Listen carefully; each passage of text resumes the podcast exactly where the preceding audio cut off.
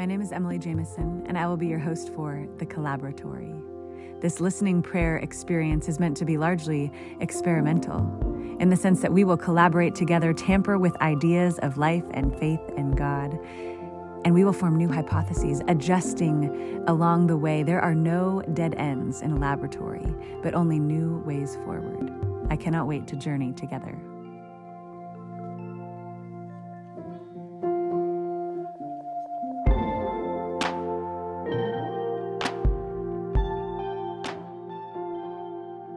For me, there's nothing quite so painful as silence in a relationship. And not the kind of silence that comes with years of familiarity, the kind that is worn and comfortable because you both know you are contentedly quiet. That kind is different. I'm talking about the kind when you so want to be close to someone, when you want affirmation of their love for you, their presence, their interest in your life, when you need affirmation, when you need companionship, when you are asking for, demanding a response, and yet they're quiet. That stone cold silence that feels like someone is withholding something from you. It is so painful. And I know that so many of us have experienced that silence when it comes to our relationship with God. We have come asking for affirmation, for some sign that He's really there, that He really cares, some directionality in our lives. And as we've asked for questions and begged for healing and desired answers, we've received nothing. It feels like God is distant. It feels like God is uncaring. It feels like God is withholding. I've had several seasons when I was experiencing much quiet in my relationship with God. I would pray and it just seemed silent. I would wait and ask and walk and read and journal, and all sorts of narratives formed in me. Maybe I can't hear him. Maybe I'm doing something wrong. Maybe he doesn't speak after all. I was desperate for some affirmation of his presence in my life. Somehow, at some point, I would emerge and begin to sense his presence again. God's silence would relent, it seemed, and I would attribute that breaking of silence to my own faithfulness rather than his, if I'm very honest. But everything shifted with a young woman in a Bible study I was leading just a few years ago. She approached me one morning and said, with a bit of fire in her eyes, you keep telling me that I can ask God questions and that He'll answer. We do this listening prayer thing, and everyone gets pictures and words, and for me, it's just quiet. And she was angry. There was this tension, this compression in her that was causing for her to become angry, and rightfully so. If I was told that someone who loved me wanted to talk to me, and then whenever I tried to talk, he didn't say anything back, I would be quite angry as well. She was so angry. Recently, a mentor of mine told me, you know, without compression, without tension, there is no growth. It's actually good for us to get to that place of just desperately wanting, needing something to change, something to break. Her anger was good for me to witness. It was so honest. I never let myself get to that emotion with God. I would rather get despondent. But it was true and good, and there was a lament and a longing that swirled together in her that was admirable. Anger is like a red flag that says something I deeply care about has been violated, an injustice has occurred. And in her mind, there was an injustice. I encountered this young woman who was experiencing quiet with such compassion and empathy and curiosity and a fire in my belly to mine for answers. I asked a mentor of mine how she would respond. She said to me, Have you ever asked God about the quiet? Have you just asked Him? Well, it never occurred to me to ask God about the quiet. I said no, and so I immediately got still. I determined to wait upon an answer, and I just asked the Lord, What do you want me to know about the quiet? After a few moments, this came Zephaniah 3:17. It was like a whisper in my spirit. I didn't even have that verse memorized, and so I looked it up in the scripture, and it says this The Lord your God is with you, He is mighty to save. He takes great delight in you. He rejoices over you with singing, and he quiets you with his love. He quiets you with his love. And just after that, it was like a thundering whisper in the depths of my soul, saying, Never again will you equate silence with my absence.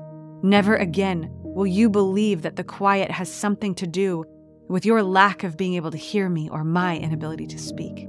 The quiet is synonymous with my love for you. It crashed into my heart and soul as I recognized that it is never quiet inside. It's never quiet inside. I have ADHD. I am distracted every moment of the day.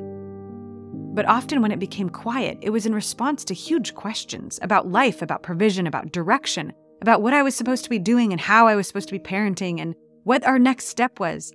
They were all sorts of questions that were huge and important, and things I thought that God would surely want to answer or give me direction or signs about. There were always things running through my mind. And so, in that moment, I recognized that when I asked those questions and then it got quiet inside, that in and of itself was a miracle. It was actually the thing I needed most. His quiet was synonymous with his love for me. In the quiet, I had to bump up against things. I became aware of insecurity, of sin, of frustration, of fear. The quiet is not a comfortable place. Peacemaking often demands discomfort. And so I became aware that God's quiet was actually his gift to me in love. He had many things to say to me, but I needed to wait upon his answer. It was in that season that I began to ask the question regularly God, what do you want me to know? Instead of asking for all the things that I wanted to know or thought I needed to know, granted, I still asked those questions, but they became less frequent. And more often, I would ask, God, what do you want me to know? See, so many of my prayers had stemmed straight from the tree of knowledge of good and evil. It was that fleshy part of me that wanted to know, because if I knew, then I would have some sense of control and some direction or clarity. I could then do something about it. But in so doing, I would also then neglect dependence upon the very God that made me and loves me and knows me. I had to abandon feeling like I knew what I needed to know and come to faith and trust in the God who knows me the best and loves me the most and ask that God, what do you want me to know? The word knowing is an experiential word in the scripture. May you experience the love of God, know Him. And sometimes, what He wanted me to know, in other words, to experience, He desired for me to experience His quiet, a place of utmost peace. I would ask that question, God, what do you want me to know? And often I would just hear a subtle whisper, I love you. I remember asking questions like, God, what would you have me do next? And I would hear, I love you. And I was like, no, no, no, that's not what I asked. But I came to recognize that if I did not understand God's love for me, if I did not receive a revelation of His love, the power of His love for me, His presence with me, then whatever I did wouldn't matter. I would be doing and working and striving for love rather than moving out into the world from love. We are meant to live from love, not for love. They are two very different postures in a very broken world a broken world that promises much and delivers very little.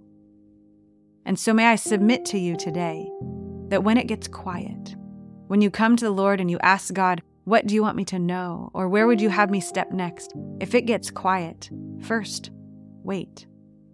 And in your waiting, recognize that the quiet is God's gift to you. That there will be things that arise in you in that quiet place, in that desert place within. They may be uncomfortable things. They may be those inner gremlins, demons, voices, lies that rise up. The place of quiet is a place of battle. There's more warfare that happens between my own two ears than just about anywhere else in my life. It is the place where I need the Holy Spirit the most, where I have to gird up and fight with the voices that I have ingested from the world. Those voices that come against the goodness of God, the lordship of Jesus, my identity, the purposes of God in me. Remember that Jesus often drew away to desert places, to quiet places in the scripture. The eremos is that word. These deserted places were places where he would get quiet with the Father, where he would get direction, where he would be restored, refreshed. There's very little spoken about what happens there, but we have the fruit of what happens in the quiet place, in his ministry, in his healing, in his love for others, in his boldness, in the fact that he is so very rooted in his identity. We see that the Holy Spirit quite literally led him into the Eremos, the desert place, where for 40 days he did battle with the enemy. This is what happens in us when it gets quiet. We need Jesus the most in the quiet place, and he is not far from us.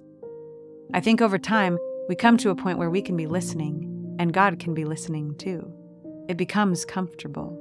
It's a beautiful reality. I've come to the point where I don't need God to speak all the time for the assurance that he is with me. I've come to really trust that first line in Zephaniah 3:17 that says the Lord your God is with you. That is the premise of all things. That there is nowhere I can go from his presence. That he takes great delight in me.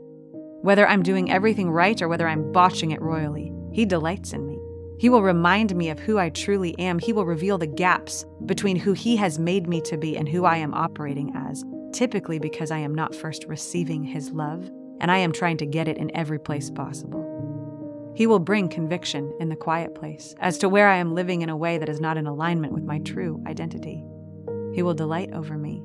He will remind me of who I am. He will rejoice over me with singing, and He will quiet me with His love.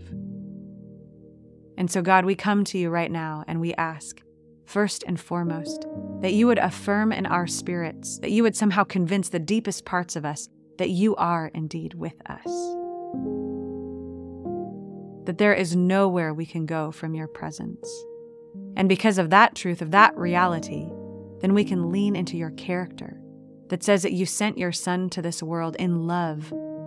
He died for us the greatest sacrifice that could have ever been made, demonstrated love for me and for you.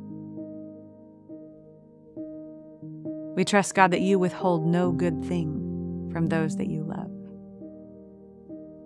And yet, God, we are forgetful and we need reminding. And so I invite you to ask God, what do you want me to know today?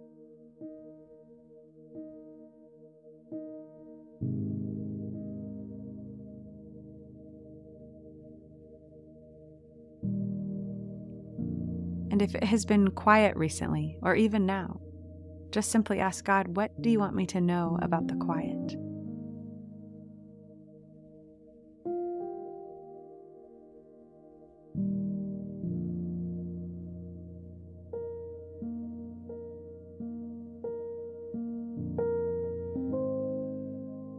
God, would you give me faith to trust that you are here? Would you secure my heart in your love?